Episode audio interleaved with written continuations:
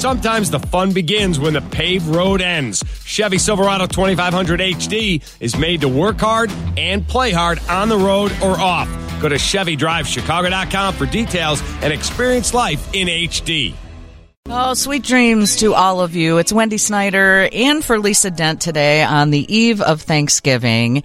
And I would like to get some sweet dreams, but uh, it turns out I have difficulty sleeping. So we are going to talk to Dr. Angela Holiday Bell, certified sleep specialist and sleep coach. How are you, Dr. Holiday Bell? Hi, Wendy. I'm great. Thank you for having me on the show. I look forward to hopefully helping you sleep a little bit better. Well, there I know that a lot of people have trouble sleeping and I actually took a sleep study and I did the at-home version. A lot of people are doing that because mm-hmm. insurance does not cover the one that gets you in the hospital to do it.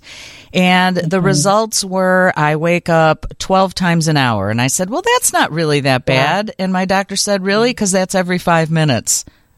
Exactly. Yeah. So what happens is, um, basically, your soft palate closes up, and uh, you stop breathing, and your reflexes get you started again. Is that really what's happening? You are exactly right. There's some obstruction in the airway, so it's known as obstructive sleep apnea, that causes a decrease of flow of air and oxygen. And then eventually your brain is like, wait a minute, oxygen is important and we need to breathe. And so it causes you to kind of kick back in and gasp for air. Uh, and that can happen many times, you know, for you potentially up to 12 times an hour, which can significantly impact your sleep quality. Well, no wonder I am tired all the time. Now, I did go see an ear, nose, and throat guy. He said I have a deviated septum.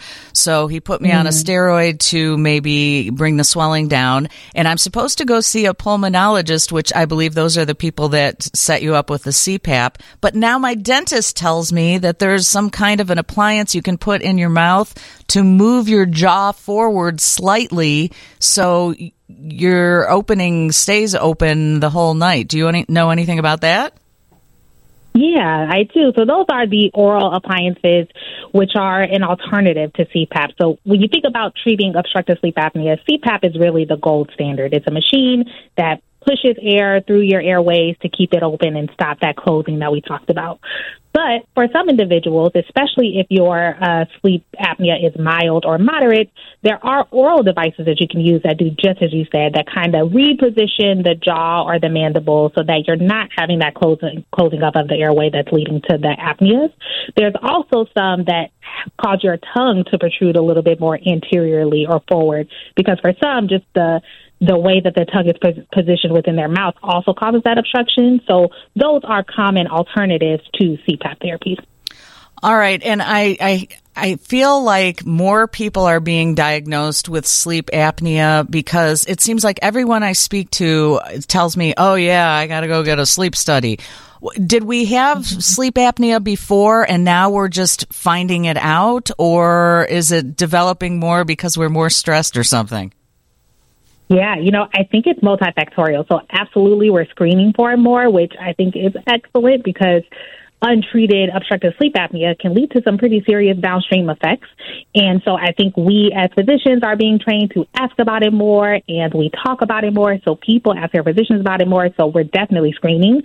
Also, things like obesity play a significant role in um, obstructive sleep apnea. There's more kind of fat and, and tissue around the airways. And we know that, you know, in general, we are seeing a lot more of obesity in our population. So I think that is also contributing. Okay. And just because you snore doesn't mean you have sleep apnea, correct? Exactly. Not all that snores is sleep apnea. So everyone who snores, you don't have to necessarily be worried, but that is something that should uh, raise your antennas to be screened and at least bring it up because at its kind of foundation, snoring means there's some sort of obstruction that's causing uh, turbulence of airflow. That's all that is. The turbulence is what makes that sound. That doesn't mean you're not getting enough oxygen at night necessarily, but it means that that could be the case. So it is something to at least speak to your doctor about if you are consistent consistently snoring three or more nights per week. Is it proper etiquette to elbow your husband if he snores and wakes you up during the middle of the night? you know that's that's one way to um, improve things for sure. Uh, you can do that, but also uh, certain positioning can help too. So when uh, some people are on their back, they tend to have more of that obstruction or turbulent flow. So things like, you know, elbow to the side can cause them to move over and maybe change positions to the side or the stomach, which can definitely help snoring. Okay, and I saw something on TikTok because I waste a lot of time looking at TikTok videos, and someone, yeah, yeah how about it? And and somebody swears by drinking an eight ounce glass of tart cherry juice will help you fall asleep. Do you know anything about this, and does it work?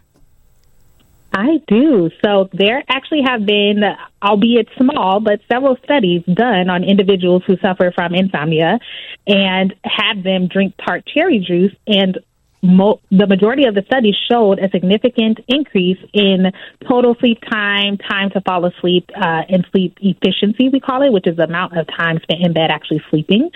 So there actually are some promising studies. It's really interesting. And some people swear by it. They love cherry juice. They're like, this is the magic bullet. Do I think it's a magic bullet for everyone? No. But it's a relatively safe uh, thing to do to drink some cherry juice. It's also rich in antioxidants and anti-inflammatories, so healthy overall. So I absolutely think it's worth giving a try if you have issues falling asleep. All right, I'm going to give it a whirl. I thank you so much for your help, Dr. Angela Holiday Bell, certified sleep specialist and sleep coach. Is there a place people can reach you if they want more information? Absolutely. You can find me on my website at www.thesolutionissleep.com. Uh, as you mentioned, people like to, you know, waste a lot of time on social media. I like to be educational and entertaining on my social media, so you can find me on Instagram at the sleep underscore MD. Uh, feel free to reach out. I'm always happy to answer any questions. Super. I will follow you on so, uh, social media. Excellent. Thanks so much for having me, Wendy. yes. Happy Thanksgiving. Thanks, you too. Oh, sweet dreams to all of you. It's Wendy Snyder and for Lisa Dent today on the eve of Thanksgiving. And I would like to get some sweet dreams, but uh, it turns out I have difficulty sleeping. So we are going to talk to Dr. Angela Holiday Bell, certified sleep specialist and sleep coach. How are you, Dr. Holiday Bell? Hi, Wendy. I'm great. Thank you for having me on the show. I look forward to hopefully helping you sleep a little bit better. Well, there, I know that a lot of people have trouble sleeping, and I actually took a sleep study and I did the at home version. A lot of people are doing that because mm-hmm. insurance does not cover the one that gets you in the hospital to do it. And mm-hmm. the results were I wake up 12 times an hour. And I said, well, that's not really that bad. Yeah. And my doctor said, really? Because that's every five minutes yeah, exactly. Yeah. So what happens is, um, basically, your soft palate closes up, and uh, you stop breathing, and your reflexes get you started again. Is that really what's happening? You are exactly right. There's some obstruction in the airway, so it's known as obstructive sleep apnea, that causes a decrease of flow of air and oxygen. And then eventually your brain is like, wait a minute, oxygen is important and we need to breathe. And so it causes you to kind of kick back in and gasp for air. Uh, and that can happen many times, you know, for you potentially up to 12 times an hour, which can significantly impact your sleep quality. Well, no wonder I am tired all the time. Now, I did go see an ear, nose, and throat guy. He said I have a deviated septum. So he put me mm-hmm. on a mm-hmm. steroid to maybe bring the swelling down down, and I'm supposed to go see a pulmonologist, which I believe those are the people that set you up with the CPAP. But now my dentist tells me that there's some kind of an appliance you can put in your mouth to move your jaw forward slightly so your opening stays open the whole night. Do you know anything about that? Yeah, I do. So those are the oral appliances, which are an alternative to CPAP. So when you think about treating obstructive sleep apnea, CPAP is really the gold standard. It's a machine that pushes air through your airways to keep it open and stop that closing that we talked about. But for some individuals, especially if your uh, sleep apnea is mild or moderate, there are oral devices that you can use that do just as you said, that kind of reposition the jaw or the mandible so that you're not having that closing closing up of the airway that's leading to the apneas. There's also some that cause your tongue to protrude a little bit more anteriorly or forward because for some, just the the way that the tongue is positioned within their mouth also causes that obstruction. So those are common alternatives to CPAP therapies. All right, and I, I I feel like more people are being diagnosed with sleep apnea because it seems like everyone I speak to tells me, "Oh yeah, I got to go get a sleep study." Did we have sleep apnea before and now we're just finding it out or is it developing more because we're more stressed or something? Yeah, you know, I think it's multifactorial. So absolutely we're screening for it more, which I think is excellent because untreated obstructive sleep apnea can lead to some pretty serious downstream effects. And so I think we as physicians are being trained to ask about it more and we talk about it more. So people ask their physicians about it more. So we're definitely screening. Also, things like obesity play a significant role in um, obstructive sleep apnea. There's more kind of fat and, and tissue around the airways. And we know that, you know, in general, we are seeing a lot more of obesity in our population. So I think that is also contributing. Okay, and just because you snore doesn't mean you have sleep apnea, correct? Exactly. Not all that snores is sleep apnea. So everyone who snores, you don't have to necessarily be worried, but that is something that should uh, raise your antennas to be screened and at least bring it up because at its kind of foundation, snoring means there's some sort of obstruction that's causing uh, turbulence of airflow. That's all that is. The turbulence is what makes that sound. That doesn't mean you're not getting enough oxygen at night necessarily, but it means that that could be the case. So it is something to at least speak to your doctor about if you are consistent consistently snoring three or more nights per week. Is it proper etiquette to elbow your husband if he snores and wakes you up during the middle of the night? you know that's that's one way to um, improve things for sure. Uh, you can do that, but also uh, certain positioning can help too.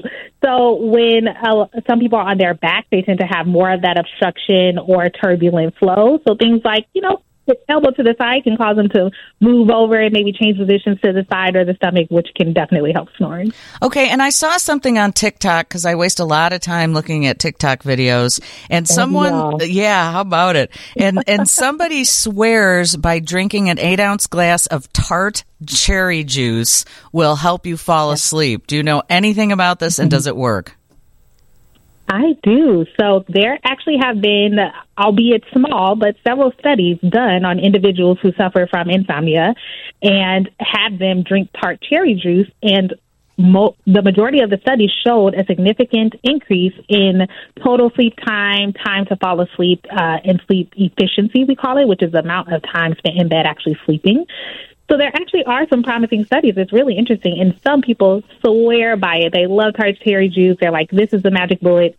Do I think it's a magic bullet for everyone? No. But it's a relatively safe uh, thing to do to drink some cherry juice. It's also rich in antioxidants and anti-inflammatory, so healthy overall. So I absolutely think it's worth giving a try if you have issues falling asleep. All right, I'm going to give it a whirl. I thank you so much for your help, Dr. Angela Holiday Bell, certified sleep specialist and sleep coach. Is there a place people can reach you if they want more information? Absolutely. You can find me on my website at www.thesolutionissleep.com. Uh, as you mentioned, people like to, you know, waste a lot of time on social media. I like to be educational and entertaining on my social media, so you can find me on Instagram at the sleep underscore MD. Uh, feel free to reach out. I'm always happy to answer any questions. Super. I will follow you on so, uh, social media. Excellent. Thanks so much for having me, Wendy. yes. Happy Thanksgiving. Thanks, you too.